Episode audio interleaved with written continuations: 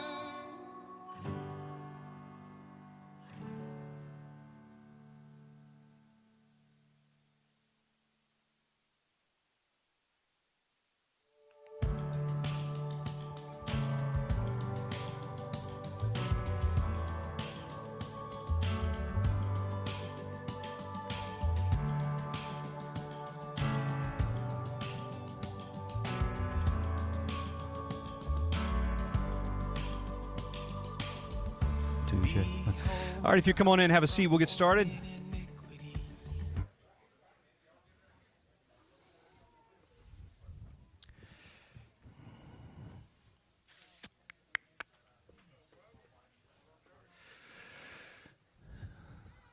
Welcome to everyone this morning. The uh, I'm riding solo today as far as uh, the elders because Austin and his family are in Kingsport. So uh, hope they have a good time on this weekend. So I don't have many announcements. I really just have uh, one or two. So let me go ahead and read these for you. So next week is our Haven Ridge yard sale. And for those of you that are just arriving to the game, basically what we what we've done is we've adopted a room in the uh, Shepherd's Gate program for Miracle Hill, and what that allows us to do is have uh, inter I would call it interpersonal access to the lives of these women that are there. Specifically, the women of Haven Ridge will have interpersonal access uh, with these ladies there to be able to disciple them, to connect with them, to meet needs. Uh, I know that the uh, Shepherd's Gate and renewal programs are meeting uh, some of the physical needs there, and our aim is to partner with Miracle Hill in helping to meet some of these spiritual needs. Uh, there's doors that have been open to do Bible study there, discipleship there, and all these kind of fun things. So that's why we've adopted that room. Uh, I think we we spent uh, somewhere around uh, three hundred to four hundred dollars on that. So all that to say, because we don't have a lot of money, this this uh, yard sale thing is to replenish what we spent to do that and to hopefully allow for us to continue to give uh, and to do things like that uh, you know um, as often as we can so so that yes ma'am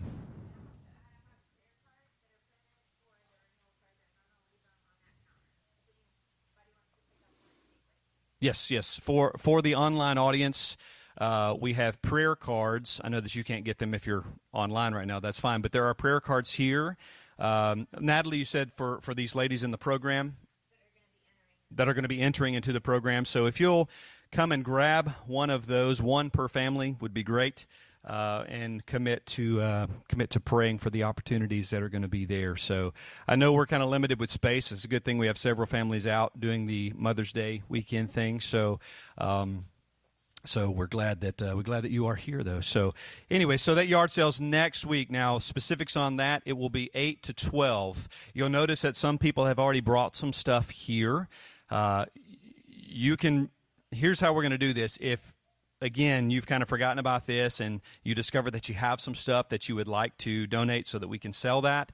Uh, contact me. Uh, Jamie is going to be here early Thursday, so you could bring it Thursday to him because he'll be here getting stuff set up uh, Thursday. So you can contact him if it's Thursday. If you want to come and drop stuff off before that, just contact me or, or Nathan or Jamie or, or Austin, anyone who can let you into the building. That'll be absolutely fine. I realize that we all have hectic schedules, and some of uh, for some of us, the last thing we're thinking about is gathering a bunch of our stuff to sell. I get it. Uh, so uh, if you come up with something and you want to do that, just let us know. Um, let us know, and we can let you in here, and you can put stuff here, and everything will get set up on Thursday. But after Thursday, it's uh, it's too late because this thing's happening on Saturday.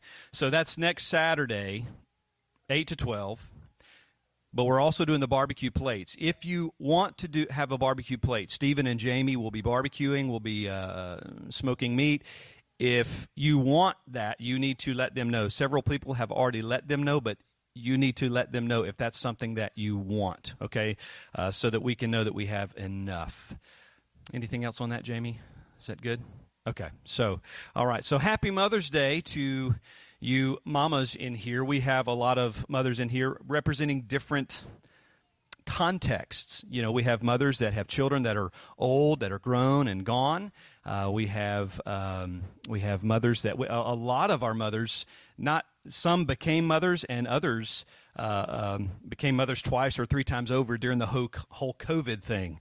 So it's been an interesting 2020 to 2021. I think we had five, four or five babies born during uh, during COVID. You know, five. So so uh, when we opened the doors again and everything started getting back to normal, nursery was not to normal. So it's uh, it's a bit overwhelming uh, in a good way, especially since we, we can't yet get back into Little Me Academy. I'm I'm I'm pursuing that. I don't want to press her. So, uh, for those of you visiting with us, this kind of looks more like a family integrated style, which we don't have a problem with that in the world. But uh, normally we have children downstairs who are downstairs now, and we have them that go over to this building behind Jamie over there at the window.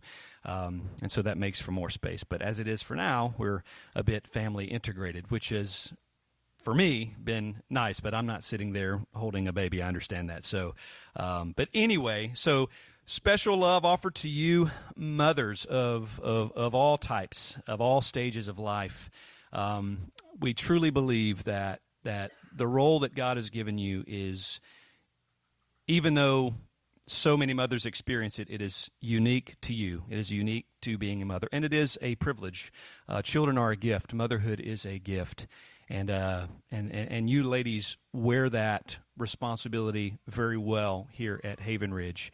So it is encouraging for me as a man to not only watch my wife, but to watch uh, uh, you, you, mothers out there in fulfilling that role that you have. And uh, and thank you for being faithful in your motherhood. Thank you for being a faithful witness. Thank you for the investment that you make into your children. Uh, you know, it's it's it really is encouraging to see because at Haven Ridge, one of our deep convictions is seeing healthy biblical motherhood and biblical fatherhood being fostered, being nourished, and, and carried out. And it's not always easy, you know. Uh, as I think about being a father, I don't know about you mothers, but some of my biggest blunders and failures are in the context of me being a father because I feel like I'm always having to ask my kids forgiveness. Just yesterday, um, I came down on Wesley a little strongly, and I was like, ah, I think I was I think the reason for me being frustrated was okay, but the way that I, the way that that was fleshed out in my behavior was not. So set down. So a lot of times, motherhood and fatherhood is repenting, apologizing, making things right. You know, but I think that's an important aspect of parenthood. You know, so uh, so anyway, we're thankful for you mothers. We hope that today is a fabulous, fabulous day. Uh, don't have a motherhood sermon. I did talk last week about you know distinctive roles in the marriage relationship, so that could kind of be a motherhood sermon, I guess. But uh, but today is a little bit different, so just hold on to your to your seats there. Um, I know, I know. We'll talk about that. Uh, you know, So anyway, I'm going to read this. Uh, I'm going to read uh, a passage of scripture, and uh, after I read that, April's going to going to pray to uh, to introduce our, our our call to worship, or this will introduce our call to worship, and she'll pray to close that. So I want to read for you Psalm 136. It's a uh, it's a popular psalm, one that you would be familiar with. Um, very repetitive, but very appropriate. So let me just read this over you, and let's let the Word of God wash us and uh, prepare us to enjoy Christ together. Give thanks to the Lord, for He is good, for His steadfast love endures forever. Give thanks to the God of gods, for His steadfast love endures forever. Give thanks to the Lord of lords, for His steadfast love endures forever to him who alone does great wonders, for his steadfast love endures forever. To him who by understanding made the heavens, for his steadfast love endures forever. To him who spread out the earth above the waters, for his steadfast love endures forever. To him who made the great lights, for his steadfast love endures forever. The sun to rule over the day, for his steadfast love endures forever. You see a theme here, right? the author is really wanting you to understand the heart and the love of God and all that He does, you know, in His creative powers, in His sovereign powers, in the things that He oversees. The moon and the stars to rule over the night, for His steadfast love endures forever. To Him who struck down the firstborn of Egypt, for His steadfast love endures forever. And I think the author wants you to understand very clearly that even though God would bring about plagues on Egypt, that doesn't negate His love because a lot of people want to attack that as far as the nature of God and say what loving God would do this, what loving God could do this. But the Bible labors to show you that everything he does is rooted in love. Now, we have a very humanistic perspective of that. We say, how could that be love? But we have to understand that God's love is for God, is for his glory.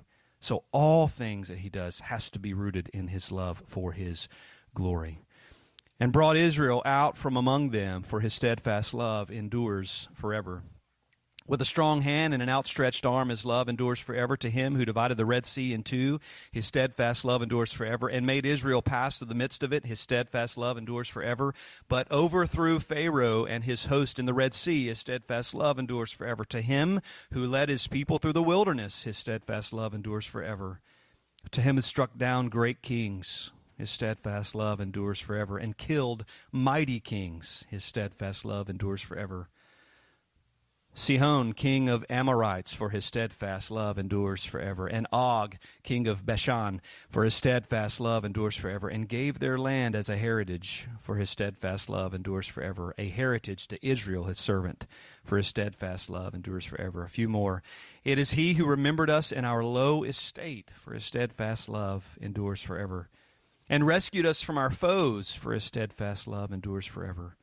He who gives food to all flesh, for his steadfast love endures forever. Give thanks to the God of heaven, for his steadfast love endures forever.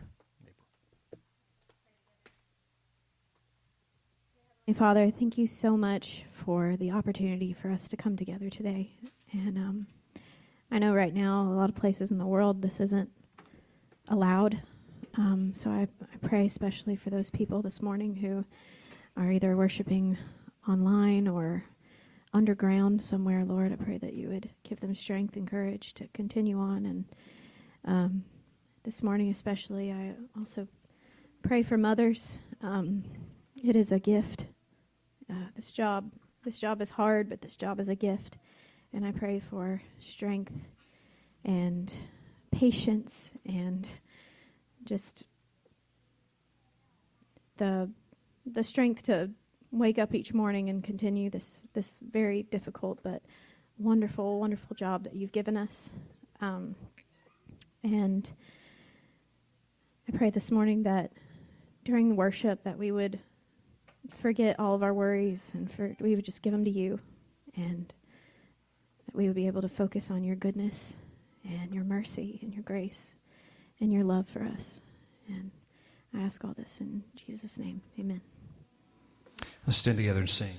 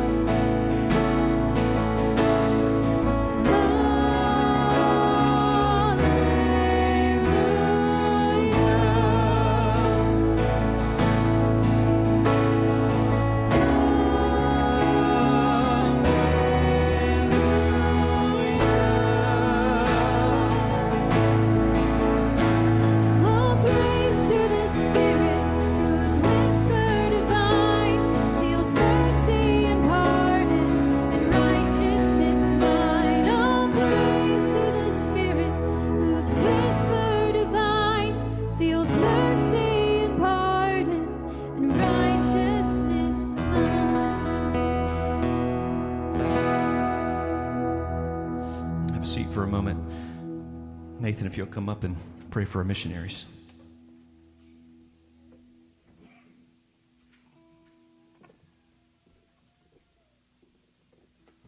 Let's pray.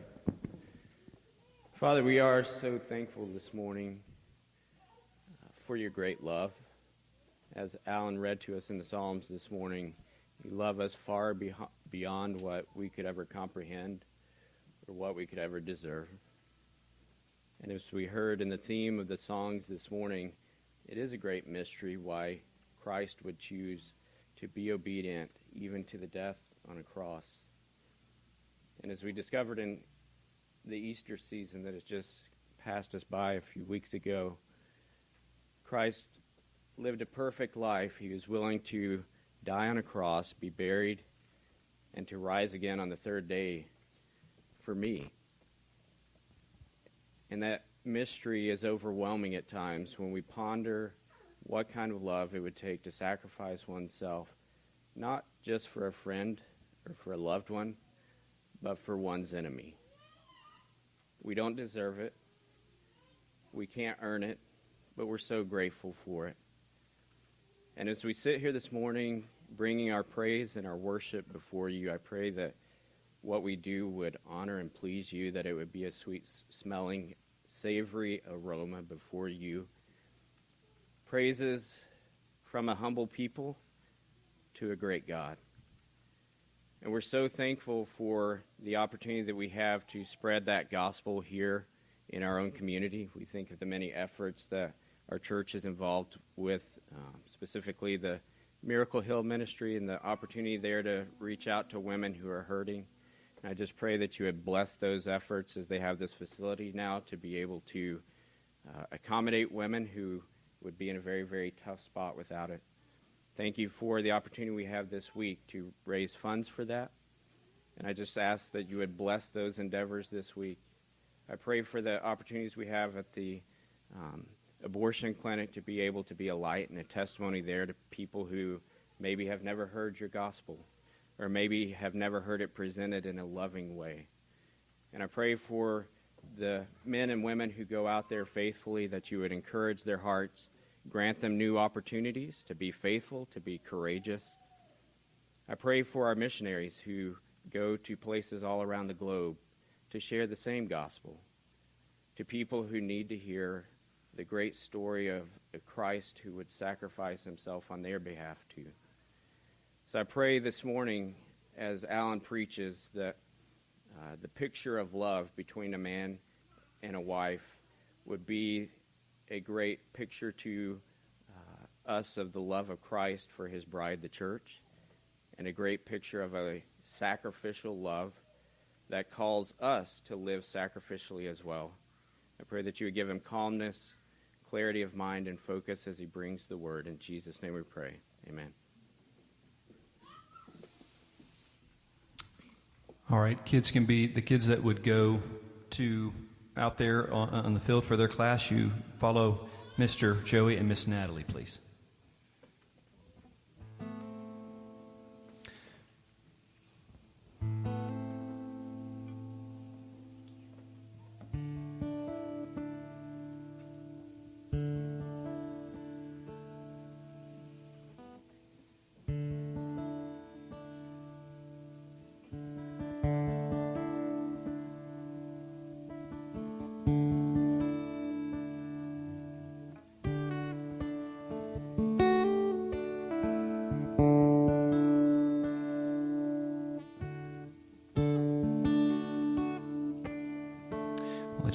Seated for, for this next song.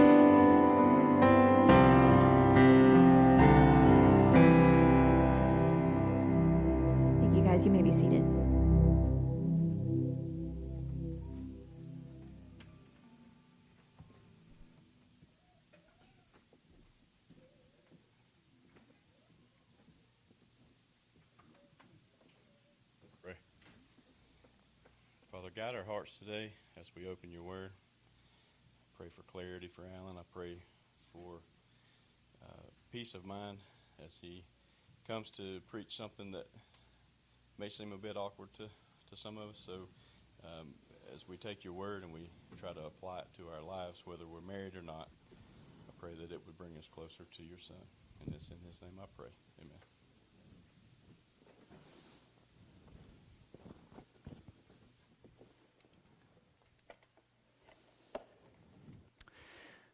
Well, for, for those of you visiting with us, just to let you know a little bit about what we normally do and where we are. Normally, we preach through books of the Bible. We, uh, we've done, gone through several in the lifespan of Haven Ridge. Um, we just recently finished the book of John. Took us two years exactly, I think two years and two weeks exactly. And I absolutely loved every bit of it. Um, I've learned so much in doing it that way. We've preached through the book of Genesis, which was equally fantastic. Uh, took a while. So, anyway, so we kind of hunker down around here and we just we just do it, you know. So, but since we finished John and because we're in between books of the Bible, we decided to take the opportunity to t- uh, to tackle a, a topic. Um, and we so we created this series on marriage. Now this is this is not an exhaustive series on marriage. You know, we could talk about that for quite a while. I was talking with Austin, our other elder, before we even started this series about all the potential things. I wrote out this really long outline, like, oh, we could talk about this and this and this and this, and it and it would have had us in the series for quite a while. But you all know me, you know, I, I, I don't have the gift of conciseness, whether in my preaching or in my outlining, and so the uh, the series was true to true to my character. But we decided on these four weeks to hit some of the highlighted issues. You know, we think marriage is a serious issue. We think marriage is under serious attack and has been for a long time in our culture. So this was our opportunity to speak biblical truth towards God's beautiful design for marriage. The first week, again for visitors, we talked about the origins of marriage, making a biblical theological argument for the institution of marriage, but not just the institution, but the paradigm itself, how it's structured, how it's designed, who it's designed for, what the outworkings of that design should be. We talked about that uh, we talked about role distinctions last week in marriage. We talked about the role of the wife, the role of the husband, or the role of the woman, role of the man. We talked about why God designed it that way, what, what it images as far as a bigger picture, because there's putting it under a microscope and looking at all the nuances and the intricacies of what a marriage is, but then there's backing up and looking at the bigger picture, the bigger story, and what it represents. Ultimately, the Trinity, Christ's relationship to the church and the gospel. Those are what we believe very firmly the Bible teaches with regards to what marriage represents. Now, I know not everyone is married in this room. Some of you are visiting today and you're like, what did we get ourselves into? Because today's topic, today's discussion is going to be around intimacy. And that's one we wanted to put in there because it's a big deal. It's a big deal. I've had a lot of conversations, not necessarily with people here over the years, uh, who that part of their marriage suffers greatly for a host of reasons. And it's detrimental to the marriage that that aspect of marriage, it's detrimental to any marriage that that aspect would suffer. Because God has given that for very specific reasons. And so I'm going to be tailoring my vernacular today that's going to be very G rated. Not that I would get up here and say things otherwise. I'm not one of these guys that makes sport of something so serious. And uh, I'm not going to be up here as someone else who might make jokes of these things, you know, and treat it lightly. That's not what I'm here for. Uh, I want to talk about this in a very sober minded way using using verbal modesty in the way that I communicate these things. So I'm going to use the term intimacy a lot, but what I mean by that, and you'll start to put it together uh, based on its context, I mean the whole spectrum. I mean all the way from intimacy that leads to fruit bearingness with regards to children, intimacy that is an emotional connection between a man and a woman. So I mean the full scope of intimacy. So when I use that term, pay attention to the context. I'll try to do a good job of letting you know what I'm speaking of, but the context should speak for itself. Okay, with regards to what I mean specifically by intimacy right there. So I'm going to try to tailor this message in such a way that is very palatable for everyone and very helpful as well. So this is the issue of intimacy in God's beautiful design, restoring the beauty and the privilege of intimacy between husband and wife. For those of you that are not married, I've said this two weeks, I'll say it a third week. Just keep in mind that whether you've been married and are not married, plan to be married again, have never been married, about to be married, whatever it is, this is relevant for you. This is absolutely relevant for you because we all know people in our life, whether it pertains to us directly or not, that need to have a biblical worldview with regards to marriage. They must. I mean, the divorce rate in Christianity, I think, is worse, if not the same, as the divorce rate for the secular world, the world that's not Christian. Something's wrong. There's a worldview problem. There's a worldview issue. There's a way that we approach marriage. And I believe, I believe, and maybe this is a generalization, but it just makes sense to me that many people, supposed Christians, are approaching marriage from a secular worldview. A secular worldview allows you to cut your losses and move on. A secular worldview allows you to say, Well, I've been wronged. I'm going to pack my toys and go home. A secular worldview allows those things because the secular worldview says you deserve to be happy. You don't deserve to be treated this way or to go through this or to endure this or to endure that. Listen, what does Christ tolerate from his bride? Just imagine. Imagine the constant adultery that Christ's bride commits against Jesus. This isn't an argument for whether divorce is okay or not. That's not even where I'm going. I preached on that a long time ago. I can send you the notes of that if you want to dive into that. Or Austin Hammers has those notes. You can look at, you can borrow from him, whatever. That's not what this is about, but this is pointing to something deeper, something richer, something better, and something very, very, very serious. Now, I don't have a specific text. Again, we normally walk through verse by verse of the Bible. So if you're interested in Haven Ridge and you're like, well, I want a church that preaches through books of the Bible and your preachers are expositors, that's what we aim to be. Um, today, because of the topic, I'm going to lean on several different places in the Bible. Uh, and I've borrowed some of this, just full disclosure, from a, a, a book that I really love called A Gospel Centered Marriage. I use it when I do premarital counseling, so I've leaned on that book over the years for some things that it's taught me. Uh, it's been a long time since I've read it. I can't even remember the author of the book. It's been so long. But uh, so so I've written this and I've sprinkled in some of that book. So if you ever read that book and there's something that you read that you're like, didn't Alan say something just like that? You know, know that I've borrowed some. So I'm not trying to plagiarize anything. Okay. So most of my sermons are mine, better or worse, for better or for worse. But today there are places that I'm going to lean a lot on the wisdom uh, uh, of those that have taught me in this area. So, but I'll reference this first of all. We understand because we've looked at it for two weeks in a row. We understand that Genesis 1 and Genesis 2 provides a standard for what we understand as marriage. That's your template, that's your standard. It's your standard for male female marriage. It's the standard for what the institution is, it's the standard for how the institution operates, what the mechanics are. It's the standard for instruction, it's the, it's the standard for action. God has made Adam, He called, called Adam to name all these animals. He named them all. Adam realized that he was alone, and then Adam does what? He realizes he's alone, so God causes him to fall asleep. God takes his rib, and then God forms Eve. God forms woman, a helpmate suitable for him, fit for him. We understand that man and women are in a complementary relationship. They fit together like a zipper. Where the man has weaknesses, the woman provides strengths. Where the woman has weaknesses, the man provides strengths. We are broken and flawed in our marriages. Okay, I know this for sure. I know that whatever strengths I'm supposed to bring to the table, I don't often rightly bring to the table of my marriage. I understand that. That's because I'm a broken human. But the ideal situation is Genesis 1 and 2, where there's this perfect, perfectly compatible relationship. That's the design, that's what we aim for. Just because we live in a Genesis 3 world does not mean that we don't shoot for the Genesis 2 ideal. That's our standard. That's the pattern, and that's what's setting us on a proper tra- trajectory. But we also understand that in Genesis, uh, Genesis 1 and 2, after God made Eve, there was a few commands that God had given to them, and one of them was to be fruitful and to multiply. Now, you don't see intimacy spelled out in the Genesis account there. You know, and one could easily walk away and say, well, that was more of a utilitarian kind of situation. That was just by necessity, God wanted to f- uh, fulfill the earth and that was the way he did it. So it could be just that. Some people could walk away saying, well, it's just for that.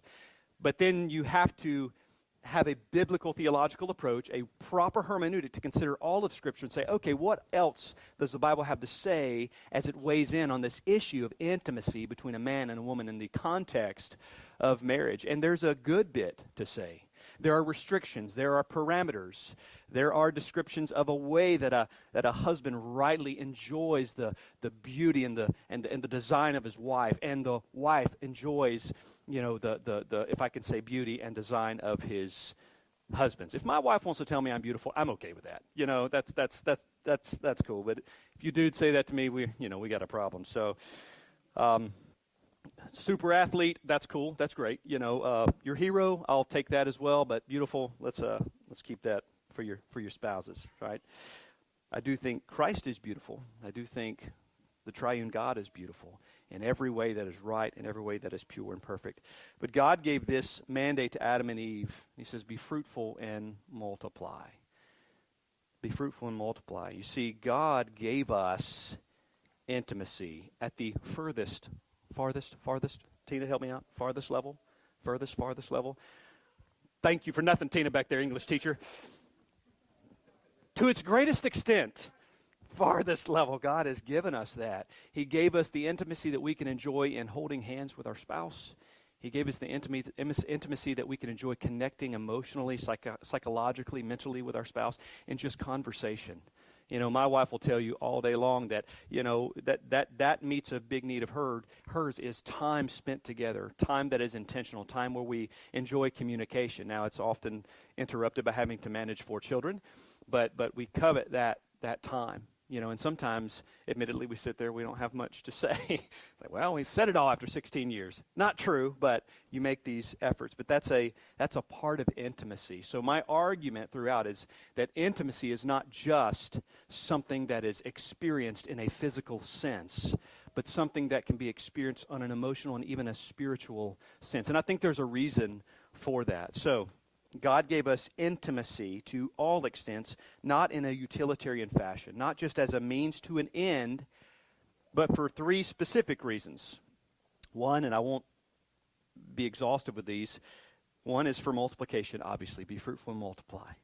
And, and, and when you back up and you see there's beauty in that, there's beauty in the part that you get to play. We have a room filled with children. We have a nursery filled with children. So all of you with children, you know, and, and well, mostly most everybody in this room has been a part of that level of intimacy, but specifically as it regards to bearing fruit having children, like the 75 children we had during COVID, right? So you've been a part of that. But back up and just think, okay, just that aspect of it is a part of God's beautiful design because God God, wanting to put his own glory on display, decided to fill this earth that he is Lord over, to fill this earth with image bearers of him, so that he could show grace, mercy, wrath, judgment.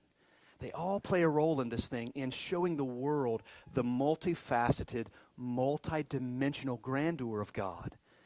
So fruit bearingness is not just, okay, well, you know, I've, I've created this for you. Enjoy. Be fruitful. You know, it's not just so simplistic and so thoughtless. It's something bigger that God is doing. Every child that is born, you yourself standing there, you're created so that you might put on display the glory of God. So it's not just for multiplication, but it's also for pleasure. I do believe that physically, mentally, emotionally. We'll get into that a little bit later. I think it's also for understanding, understanding the intimacy that God feels for his children and Christ feels for his church. Now, you have to be very careful, so I want to be very clear with my language here.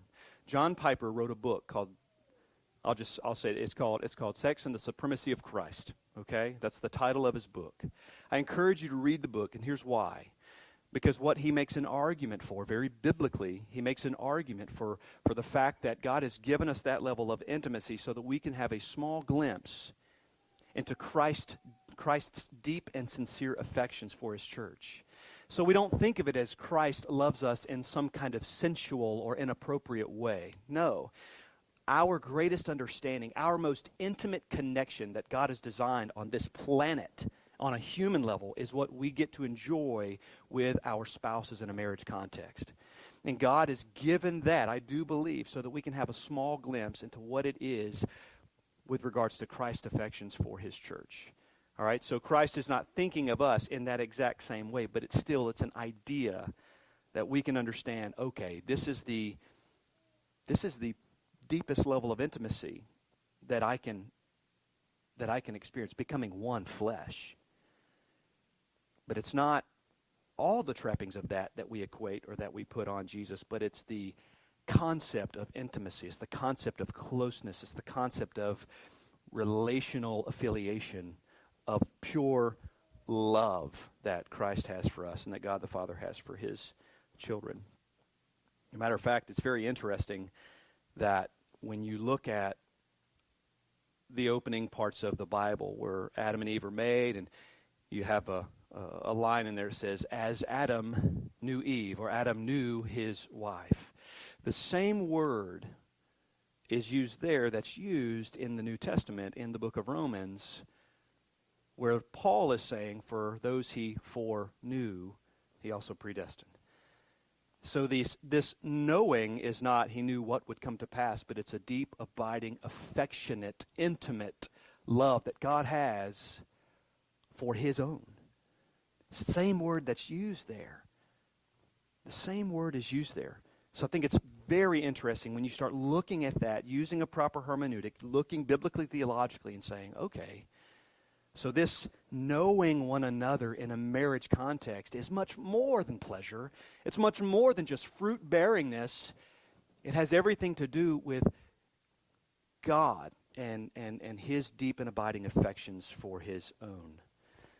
But you know what has happened? The fallen world has robbed us of what intimacy should be.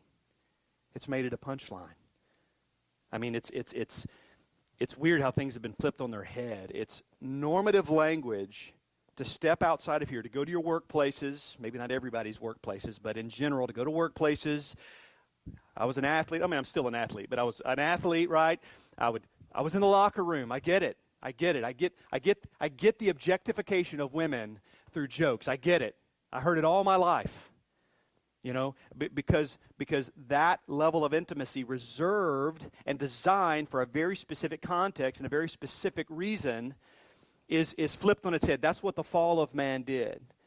It perverts everything that god makes. It flips on its head everything that god put up right and one day those things will be restored I'm not saying intimacy in heaven in that sense, but I'm saying these things will be restored. You know, God will reconcile things to himself and finally come back and restore things, new heavens, new earth, all this great stuff. So, but the fallen world has robbed marriages of what intimacy should be. Intimacy and sexuality has been rec- recreational and made as a means to an end. And for us to treat it that way is, I think, irreverent and inappropriate, especially to treat it as the world treats these things. Sexuality is the drumbeat of our culture, but interestingly, it's not often the song of the church. It's the drumbeat of our culture, but it's not often the song of the church. And let me express what I mean by that. Is we hear it everywhere we go. But without raising your hands, those of you who are brought up in church, how many times do you recall having a pastor, having an elder, stand up here like this, not that I'm doing a great job by any stretch, but to stand up here nonetheless and to talk about the way these things should be. You don't hear it that often. I mean, I've, I've heard it before when I seek these things out. I go to find someone who is teaching on this, a series on these things, like a guy named Tommy Nelson. I've watched his whole marriage thing multiple times throughout my life, and I, and I think it's fantastic as he walks through the Song of Solomon. And I sought that out, but rarely do I ever hear a pastor standing up here on any given Sunday and just talking about intimacy, talking about these things as they're supposed to be talked about. So, what happens is because the church is not taking something, and I'm making a generalization just on my personal experience, so don't hear me slamming other churches necessarily. But if this is happening, then yes, I'm slamming. If a church says, we're not going to talk about that, it's too touchy, it's too, uh, you know, it just doesn't make me very comfortable, who do we expect if we're not going to to teach not only us but to teach our children about sexuality? Our schools will. Right? They will. I mean i love Voddie Baucham i don't agree with everything but one thing he did say you send your kids to caesar. Don't be surprised when they become romans now, maybe that doesn't apply in every school situation. I'm not saying that. But there are definitely places across the U.S., especially, where children are being indoctrinated with inappropriate, flipped on its head, unbiblical sexuality. I watched a commercial yesterday. A commercial yesterday, and this is not the same, but in the same vein, where it was just not even snuck in there. It was very blatant. There were two men in a relationship, and one of them talked about, hey, be sure this and this and this when your child is assigned their gender. I believe in gender assignment before the foundation of the world. That's what I believe. I believe that that's what the Bible teaches. But when I watch TV now, that's becoming normative language. And it's just slipped right in there, and people aren't balking at it. The more truth we know, the more we recognize counterfeit. If you don't know truth, and counterfeit doesn't, doesn't set off alarms for you. But I think the church needs to address these issues. I think the church should be able to sit here and say, let's have a conversation about intimacy. We're not going to make jokes. We're not going to pry into your life and you tell us all your dirty secrets. We're not, we're not trying to do that. We just want to have a healthy conversation within biblical guidelines and parameters and discuss this issue because it matters for the health of your marriage. Absolutely matters for the health of your marriage. But I think the world has robbed us of the beauty of that in its teaching. The fallen world capitalizes on these things. Fortunes are made on these things. The porn industry, just I'll talk about that later, but that alone is a hundreds of billions of dollar industry capitalizing on what Satan has flipped on its head. You have natural drives in your body. You have a natural design in you for pleasure, for fruit bearingness, and for image bearingness, and all of these things for understanding the great love that God has. And God has made this thing sin, flipped it on its head. Now it's a punchline, and now people are getting filthy rich on it. Addictions occur because of the commercialization and the perversion of these things. Lives are destroyed, all without shame. Meanwhile, it seems as though you never hear of intimacy spoken of in its right context, the context of the church. You see, in a church setting, what if you have these new believers looking to be married? Maybe they're newly married, whatever, and this idea of discipleship. We're always discipling, we're always raising up, we're always teaching, we're always leading. If you're doing that and that's your paradigm, that's your mantra, then you're always going to have opportunity to foster a right understanding of what biblical intimacy is and the right way that that is expressed in its right context. And so what happens is these people come up and they are taught this in the context of the church. Whether it's in a home setting, whether it's right here, whether it's believer talking to believer, just having conversation, but being rooted in the Bible, being tethered to the Bible, and that's guiding and limiting their conversation in a good way. This is important because then the worldview begins to come together. And then they go out here and they hear this about intimacy, this about sexuality, this about this. All of a sudden, that seems wrong. We are inundated with what the world perceives to be right and proper sexuality. If God created it, shouldn't it be the church's place to inform others about it? We have this truth that says, look, uh, Genesis really starts here and says these things, and and then you know we can understand. You know, Paul addresses the issue a couple of times, and we see this.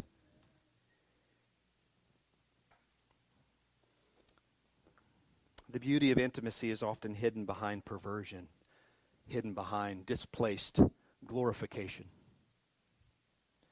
It's everywhere. We can read about the lives of the celebrities like we care, but somebody does. you can read about the intimate life of any celebrity you want, basically. This, this false sexuality is woven, in, woven into the fabric of culture in movies, TV, music, jokes, internet, clothing, commercials, anything and everything. It's there. I can't tell you how many, even though I work for a company that is mostly Christian, I can tell you still the jokes that I've heard that are sexual in nature at a construction site, and there are a ton. It's woven in everything. The porn industry, I said, is one of the most successful industries. And by the way, the porn industry takes these women and men, but mostly these women, gets them addicted to drugs because it's very much associated with the sex trafficking. Gets these women addicted to drugs and demands that they perform or they won't get their fix. So it's been written from a guy who was a videographer for one of these porn industries. He said, I couldn't do it anymore. This isn't even a Christian man. He said, I couldn't do it anymore. Why? He said, because these women would perform and they would put on screen what the world says is sexuality. And then they would go over in a corner and cry. because they were strung out. And we have Christian men and women that indulge in these things all the time.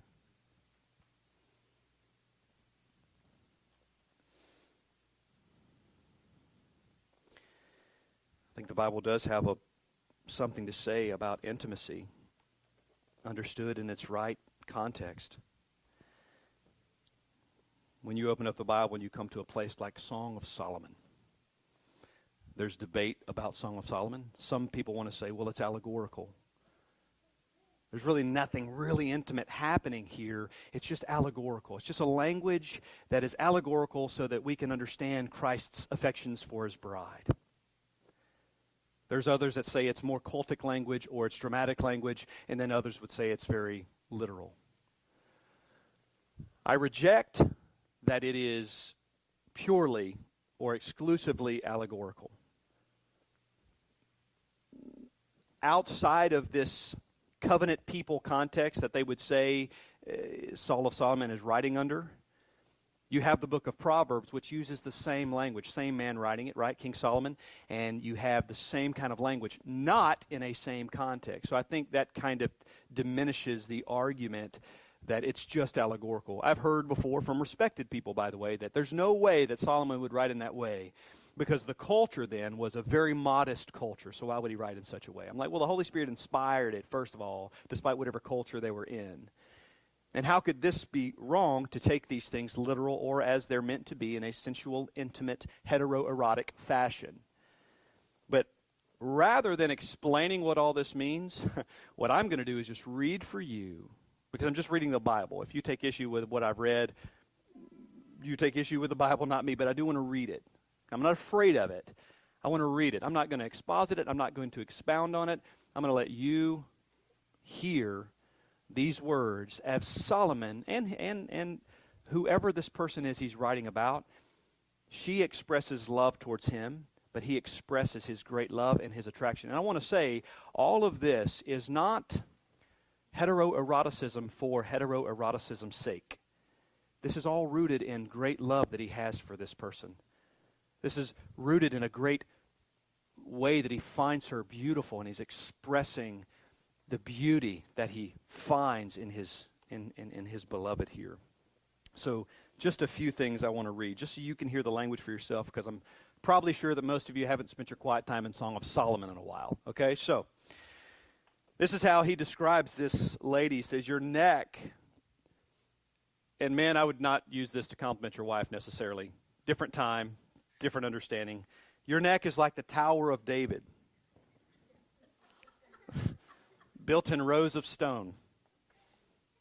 On it hang a thousand shields, all of them shields of warriors. Man, don't even try that. I mean, it's, honey, Tower of David. I'm sorry, uh, I, I didn't. Re- I, am I'm, I'm reading from Song, uh, uh, from Song of Solomon, chapter four. I'm gonna I'm gonna be bouncing around. Says your two breasts are like fawns, twins of a gazelle. Still strange, but I get it that graze among the lilies. Moving down to verse 12. A garden locked is my sister, my bride. A spring locked, a fountain sealed. Your shoots are an orchard of pomegranates. Pomegranates then were understood to be aphrodisiacs, by the way, with all choicest fruits. Henna with nard, nard and saffron, calamus and cinnamon, with all trees of frankincense, myrrh and aloes, with all choice spices. A garden fountain, a well of living water and flowing streams from Lebanon. This all this language all has significance, but I said I'm not going to expound it. There's there's a reason he uses the terms that he uses. Awake, O north wind, and come, O south wind. Blow upon my garden, let its spices flow. And then in chapter 7, he says, Your stature is like a palm tree, and your breasts are like, a, like its cluster. I say, I will climb the palm tree and lay hold of its fruit. Oh, may your breasts be like clusters of the vine, and the scent of your breath like apples, and your mouth like the best wine. And this is the kind of language of Solomon. And I know it's kind of awkward to hear. You know, I don't think we're having family devotionals and saying, open to Solomon, the Song of Solomon chapter 7, please. You know, kids, listen closely. I'm not saying that at all, but I don't think we can deny that there's definitely some sensual language that he's using here. And so, what are we to take away from that? Could it be allegorical? Sure. Could there be something there where the bigger picture is he's pointing to his covenant relationship with Israel, which I believe he's speaking of the church? You know, could that be something happening? Yeah. But not exclusively. I don't think without I don't think he's saying that and we're to walk away saying, well, none of this is literal. None of it has anything to do with sensuality or anything like that in a husband and wife relationship. I think it I think it it could be both. I think it could be both allegorical and literal. That's that's that's a way that the Bible speaks a lot of the times. There's no question, I think, as to the intention of this language. It is sensual. He's expressing through his deep love his appreciation for the beauty of his beloved. You know, and, and let me say this, I, men, I don't, I don't, I don't know.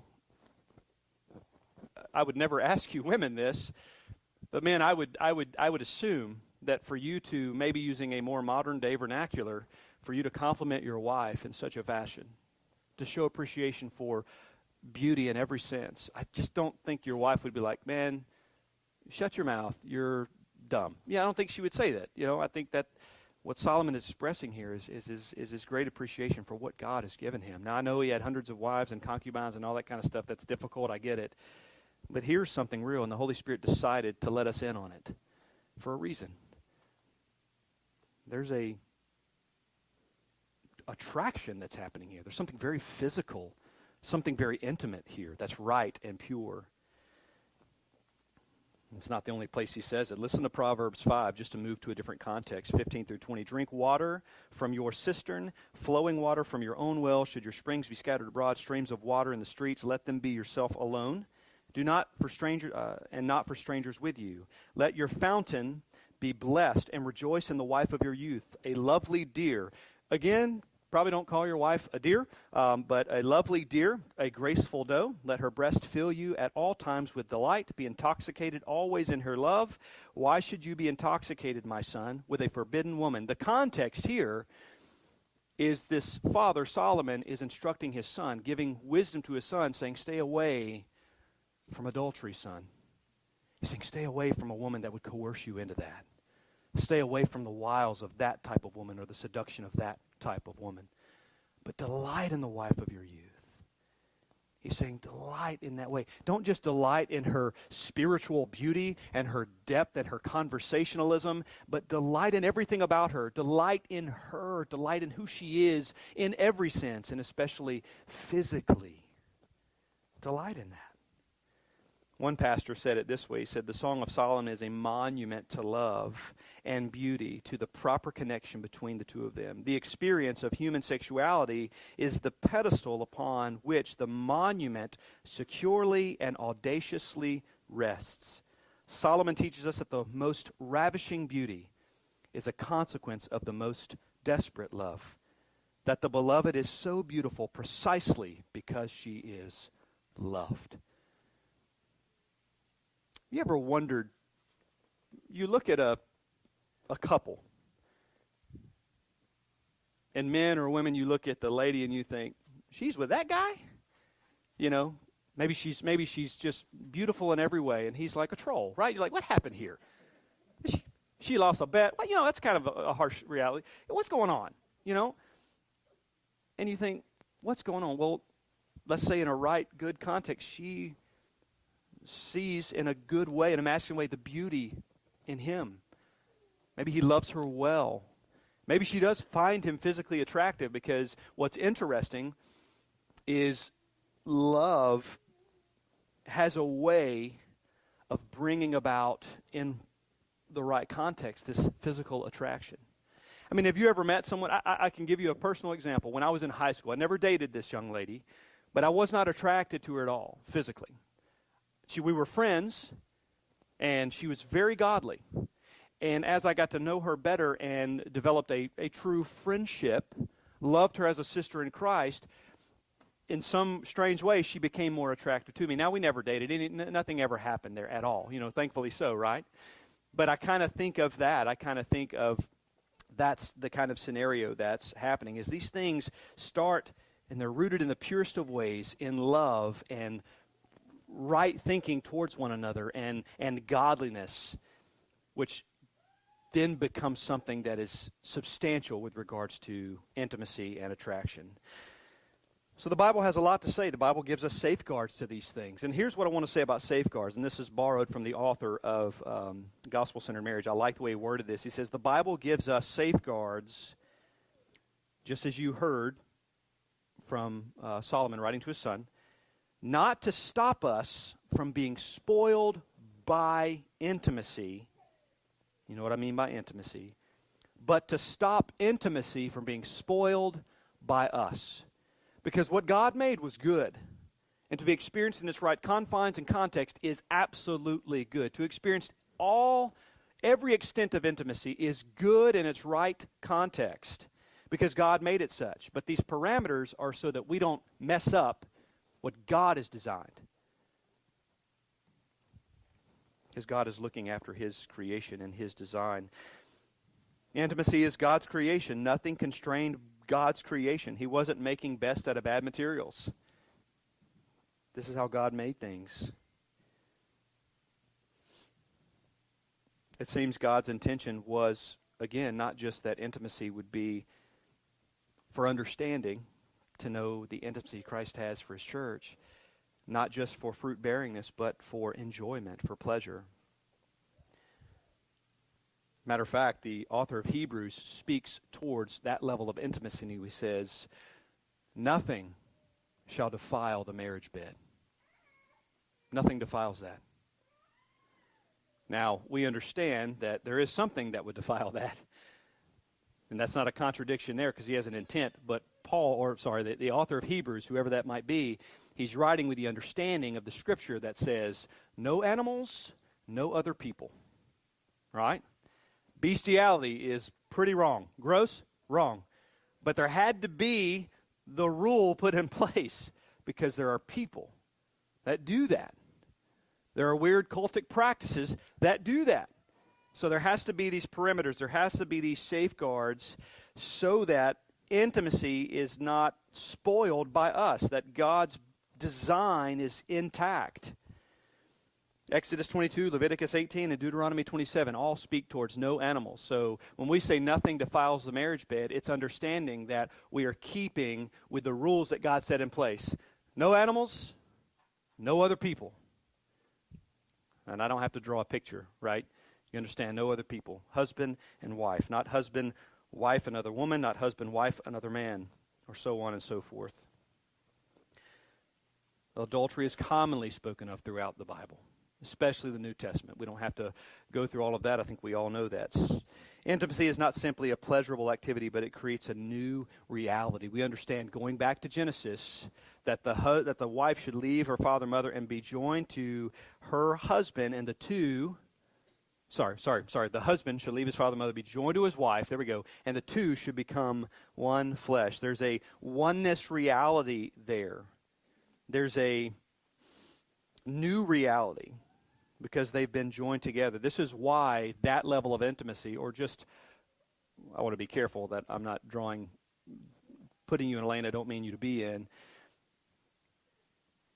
Certain degrees of intimacy, outside, outside of marriage is wrong, right? We understand what I'm saying there, right? So, uh, so for my wife and I, unmarried, connecting emotionally, that kind of intimacy, absolutely fine. But certain levels are reserved, right?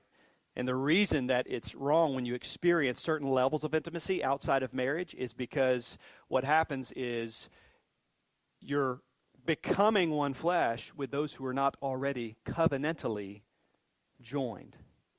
This is why adultery is such a heinous sin against God. It's a heinous sin against God. Not only is it a heinous sin against a spouse because you're becoming one flesh with someone other than whom you've covenantally become one with. But because you're breaking a covenant made with God Himself. So there's a it's a big issue. The ultimate act of intimacy is an ultimate act of disclosure. So a few things. Uh, we'll kind of go through these bullet points to try to bring it to a close here. A few things I want to say because I want to get to something helpful and practical with a, with, a, with a little bit of time we have left. Intimacy is an act of disclosure. All All right, and I think this is important. I talk to couples about this sometimes. It's an act of disclosure. Think about it. In a normal circumstance, it's not easy to become married, go on the honeymoon, and then the events that typically, traditionally, whatever follow. That's not always an easy transition. It's not. It's it's not. You know, without embarrassing anything with with with me and my wife. You know, of course, I had stomach Virus on my honeymoon, so that was a lot of fun. But you think about a moment that you're going to enjoy intimacy with one another. And it involves clothing, it involves lack of clothing, and all of that stuff. But I have to mention that because there is a act of disclosure. There is what would be otherwise shameful, all of a sudden is no longer shameful. And it's hard to get past that because it's been shameful, shameful, shameful since here. I mean, Adam and Eve sinned against God. They realized they were naked. And then what happens? They covered themselves. God had to kill the first animal sacrifice to do that, which is all foreshadowing to Christ, covering our shame. And all of a sudden in marriage, there's no more shame, but it's still this weird, awkward transition, this awkward moment. Why? Because it's a major act of vulnerability, it's a major act of self disclosure. You are opening yourself up in so many ways to that significant other person and saying, Here I am. And that's ultimate vulnerability. So it's a big deal. Intimacy needs to be thought of in that way. When you open yourself up to such a degree and then that's tarnished or that's burned or it's harmed, it's very hard to experience that level of vulnerability again.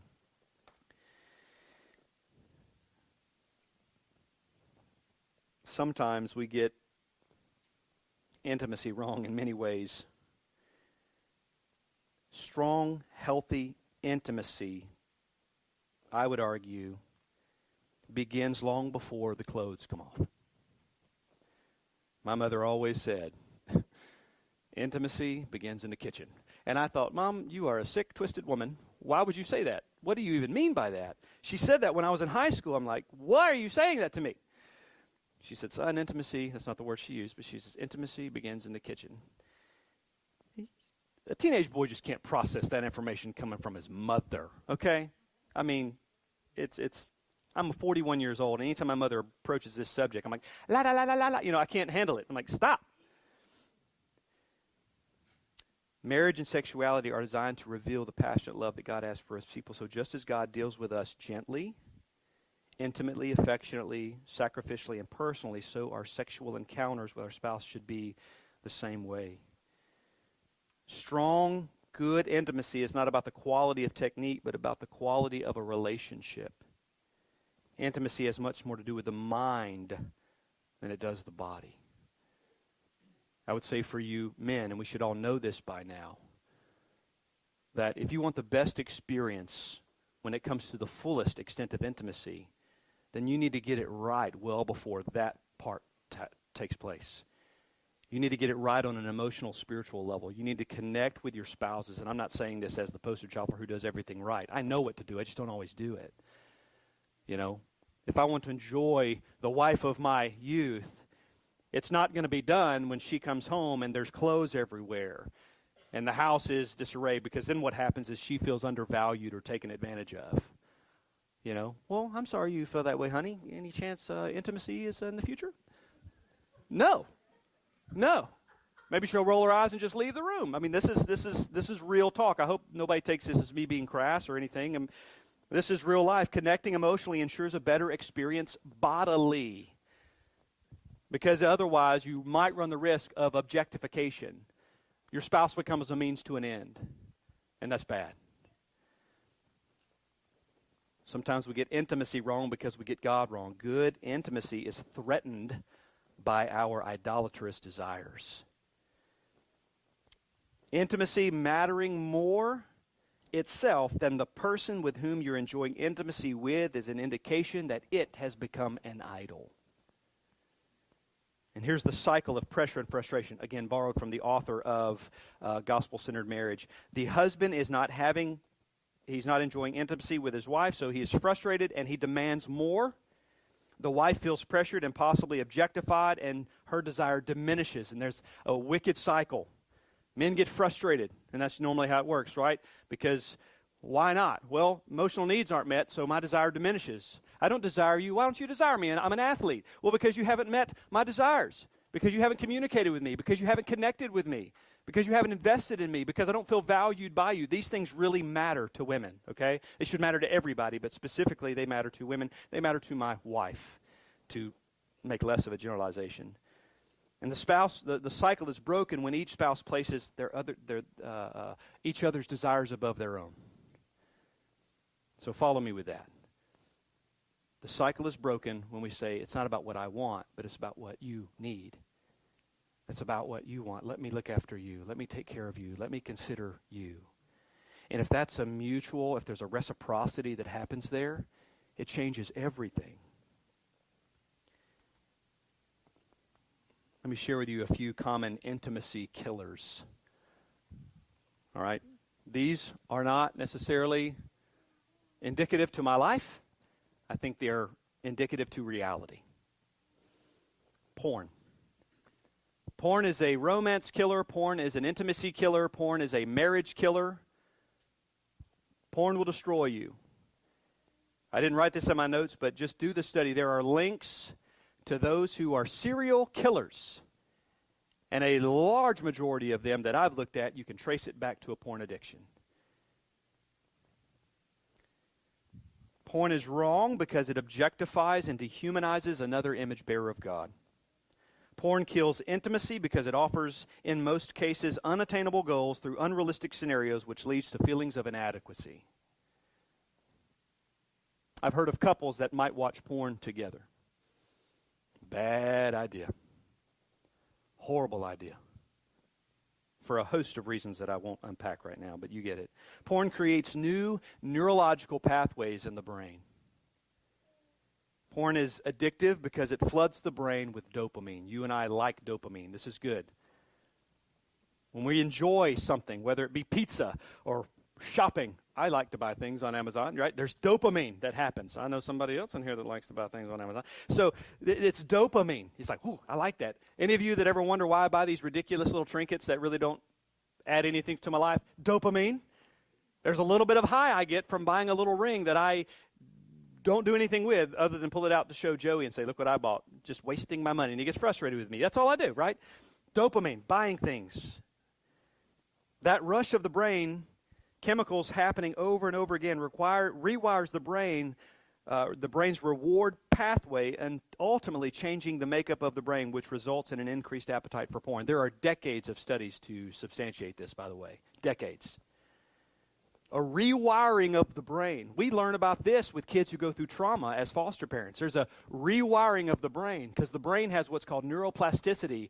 And what happens is you form these pathways. Now they can be undone. That's the good news, but that's what porn does is it creates these neurological pathways. You ever seen a game trail? You ever been walking through the woods and you see this trail, this worn down path where animals come to and fro to get water? That's a pathway, and that pathway is formed because of constant traction back and forth, back and forth what happens when the animals take a new path? That trail grows over.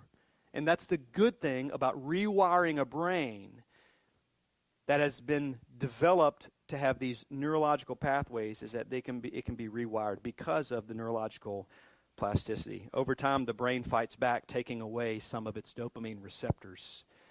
So, the more a man or woman looks at porn, the more it takes to get high on that addiction. But the brain responds and says, I'm not going to release as much dopamine. So it cries out for more. So it pushes and pushes and pushes. This is how we end up with people in gross immorality in the sex trade. This is how we end up with serial killers. This is how we end up with rapists. Because you know what? It probably started with pornography. And they couldn't achieve the same dopamine levels, so it ended up where it was.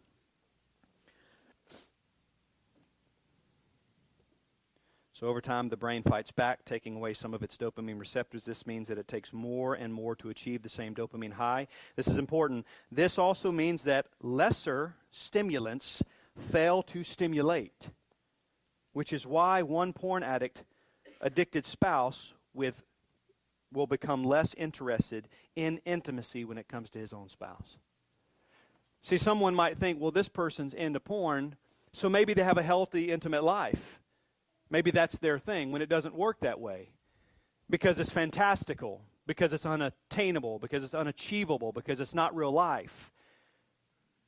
The porn addict watches these things, has these neurological pathways, has this addiction, has this desire, has to keep feeding it.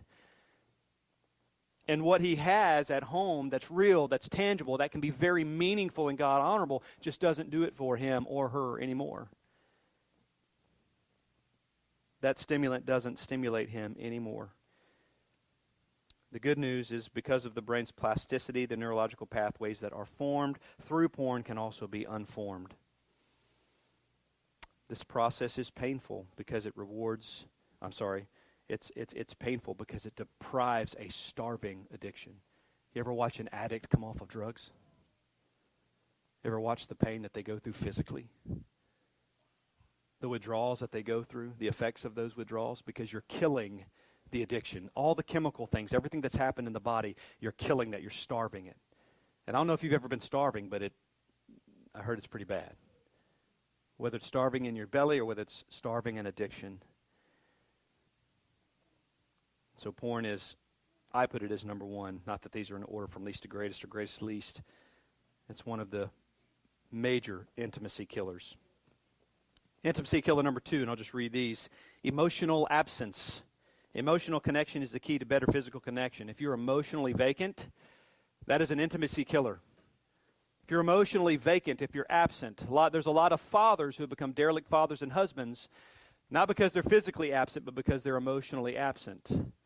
My, my, my, my sister was formerly married to one of those men. He would come home and he would be there and prided and touted himself as a, as a good husband because he was physically present. But he wanted nothing to do with his wife and kids. emotionally checked out, cut on his TV, checked out. I'm, I can be guilty of that, don't get me wrong. And it's an indictment on any man that would do that. And it is a, an intimacy killer. Again, don't expect to enjoy intimacy with your wives, husbands, if you've been emotionally removed because you're not meeting her needs. Killer number three, unrealistic expectations. One spouse is expecting something to happen one way while the other is not on the same page. The result is frustration, which leads to separation.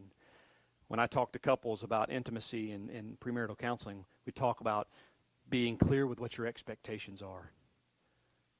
We don't go and watch a movie that Hollywood has produced and say, that's what I want. Let's do that. Let's let this be the mantra of our intimate portion of our life. Be realistic with your expectations. Communicate those things, otherwise, intimacy can diminish. Killer number four assumed unappreciation. Assumed unappreciation. If my wife feels undervalued or unappreciated, any chance of intimacy is diminished or derailed, and rightly so. Just to be very honest with you, you know, this is conversations that Sarah and I have all the time. I'm not using anybody else as an example here. I'm trying to use, use us. Is we have that conversation, and it's, it's, it's been a lot in our, our marriage. Maybe I thought that I was valuing her, and, and, and, but she didn't feel valued. Maybe there's a miscommunication. And as crazy as it doesn't sound crazy, be careful using that word with my wife, as, as interesting as it sounds, as interesting as it sounds, you know, she goes to work and she works very hard. You know, and I don't mean any harm if the dishes aren't done. Maybe maybe I was writing a sermon, maybe I just got absent-minded, maybe I was playing with the kids and my wife will say, "Yes, kids have a higher priority." But she can't help but feel that when she's home and she she takes care of the house, not because it's her job. We have a shared responsibility in that. When I'm home, I do my part. I'm not doing something for her because it's my responsibility as well. And that's something we men need to need to take ownership of. You know, you're partnering together. There are things that are yours and things that are your spouse's. And that's not to diminish the role of headship and helpmate, by the way. But if my wife comes home and there's dishes everywhere, like I said earlier, and there's maybe clothes that are folded, she's she just doesn't like the clothes to be folded and not put away. You know, she'll fold them, I'll put them away a lot of the times. But there's things that I do or don't do that makes her feel taken advantage of or undervalued or underappreciated. And mentally, she shuts down. Is that fair to say? She shuts down. I'm like, what did I do this time? What did I do? And, and we, we, we had to get to a place where we had this conversation. You understand? We had to get to a place where she could articulate these things because I'm like, I don't, I didn't sin against you. There's a, there's a juice cup in there. How is that a crime against the holy God? What, what happened? This is not warrant divorce, honey. You know, not that she ever does. She never uses that against me. She never threatens divorce. Like, what is going on?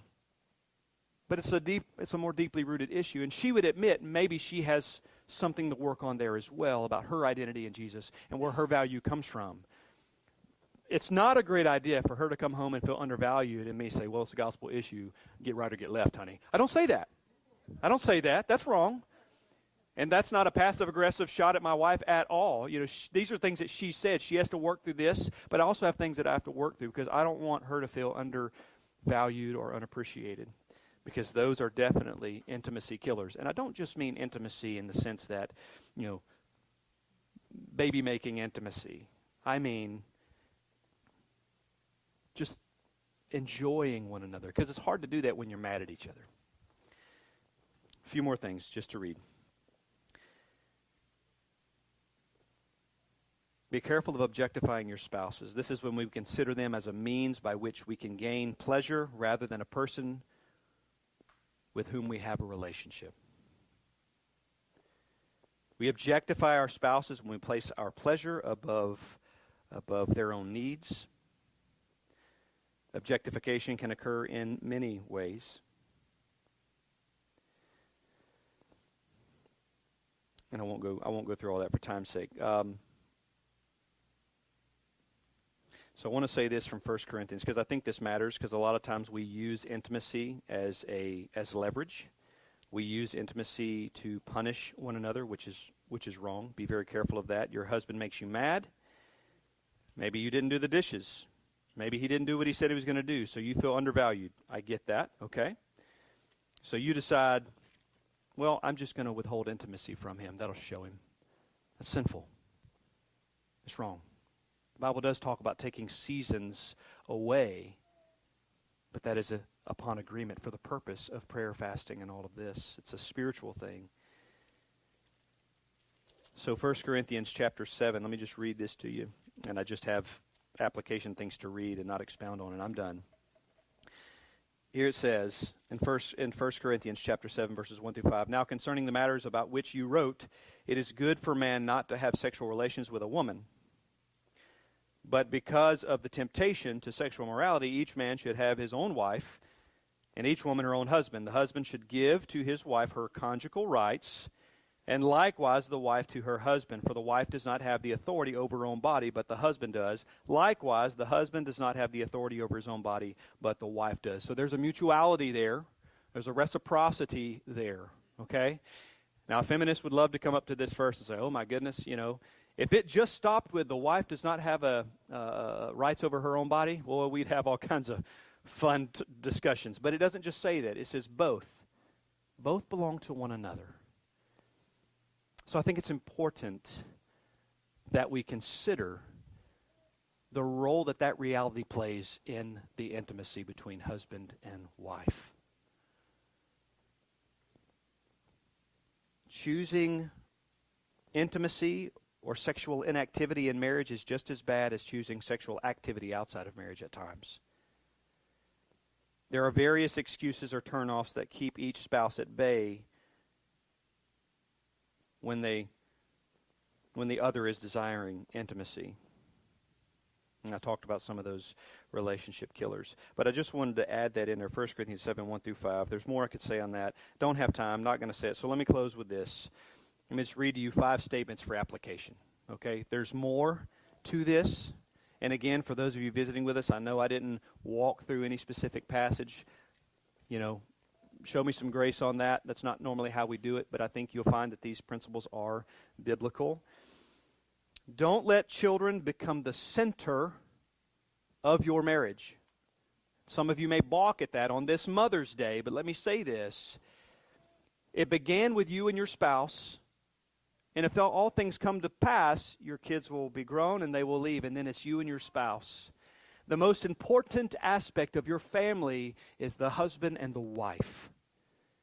It is, because none of it would be there if it were not for the husband and the wife. Keep that intact and everything that goes with it to make sure that things are healthy and right in the eyes of God. Understand the times, understand context, understand one another. Women are driven emotionally, and I'm making a generalization. I know I'm not a woman, but I think this is pretty close to right. women are driven emotionally, and children provide emotional needs in women to where they don't necessarily look for it in marriage. If women are, are, are, thrive on meeting emotional needs or having emotional needs met, the husband's not doing that or they're not experiencing that with their spouse, the wife can easily draw and get that need from children. A lot of infidelity happens because women sometimes draw that and receive that from outside sources like pastors, close friends, confidants, colleagues. That's how we end up in these situations. There's a book on this whole thing called Finishing Strong by Steve Farrar where he walks through hundreds of pastors that left the ministry. And it started with a counseling situation, and these pastors were meeting the emotional needs of women. And it's not that these women's were, women were super attracted physically to these pastors, but those pastors met those emotional, emotional needs, and things spiraled out of control. So, understand one another to the best of your ability. There must be an economy of grace between you and your spouse, knowing how you're wired, knowing what your needs are. Communicate those things. Application number three don't make spontaneity the measure of good intimacy. I have a pastor friend that actually schedules intimate time with his wife. And some of you may think, well, that's just, that doesn't seem natural. That doesn't seem right. You know, I don't want him to have to pencil me in. I get all that. I understand that. I understand that. But from their perspective, their lives are so busy, they're like, we're not going to miss opportunity to invest in one another.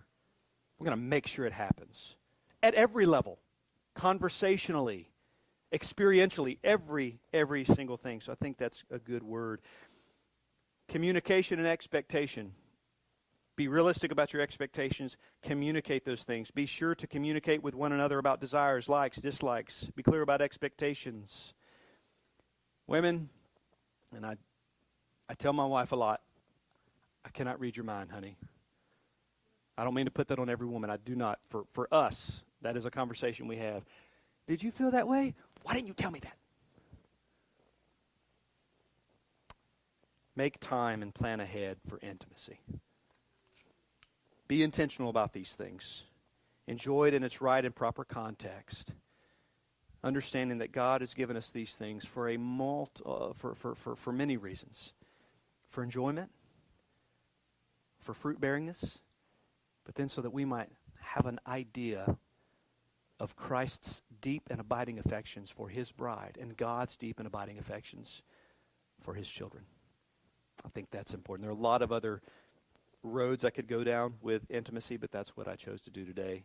Um, took a good bit of time today. Appreciate your patience, appreciate your maturity, even though we had some giggly boys over here.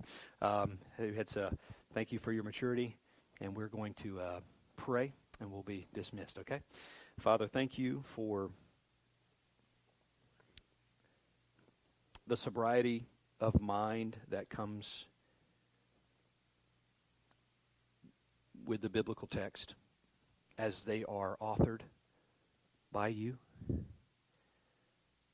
I'm thankful that we can approach these things and if we're able to shed off any tainted worldview that we may have because of what we've been exposed to all of our lives. If we can approach the scriptures in the right way, we can see the beauty of all of these things. We can read Song of Solomon, and it's good, and it's right, and it's pure. We don't understand everything, and some of the language is way over our head. But we get the principle, we get the concept, we get the mantra of what's happening. We see it as good, we see it as beautiful. Lord, intimacy plays such a major role in our marriages. You've given us desire. You've given us these, these, these, these ways that we're wired. And you've given us an outlet. You've given us a context to experience these things at all levels of intimacy. And Lord, so many marriages, because of various reasons, aren't enjoying those things for various reasons. And my prayer is that if those things are wrong, that these people would repent, that they would turn their eyes back in towards one another rather than fantasy rather than unrealistic expectations, rather than something that doesn't exist. Lord, and they might find one another again in a way that is right and true and pure, a way that is God honoring, and that you would allow them to experience those levels of intimacy like they've never experienced them before, that would bolster, that would help, that will improve their marriages. Because so many look so good on the outside, but they're lacking in so many ways behind closed doors. And Lord, you've given it to us for so many reasons that are all God honoring. So help us delight in one another in a way that's right. Help us in a way that is modest, that is right, that is wholesome and holy, to be a representation that is pure and right of sexuality so that the world might see, that the world might understand how these things can be enjoyed to their fullest in a context that is right and for a purpose that is right. And Lord, we thank you again for these mothers here on this Mother's Day. I thank you for their witness. I thank you for their faithfulness to their children. Pray that you would continue to shape them, to grow them into pillars for the Christian faith, that they might be a voice to so many women that have been sold a bill of goods with regards to biblical femininity and womanhood. And that these women here would take pride in their role, whether it's as a grandma or whatever, that they would see the value in the role that you've given them by your design and for your purpose, and they would own that and be a representation to the world that is right, true, and pure. In Jesus' name, amen. You're dismissed.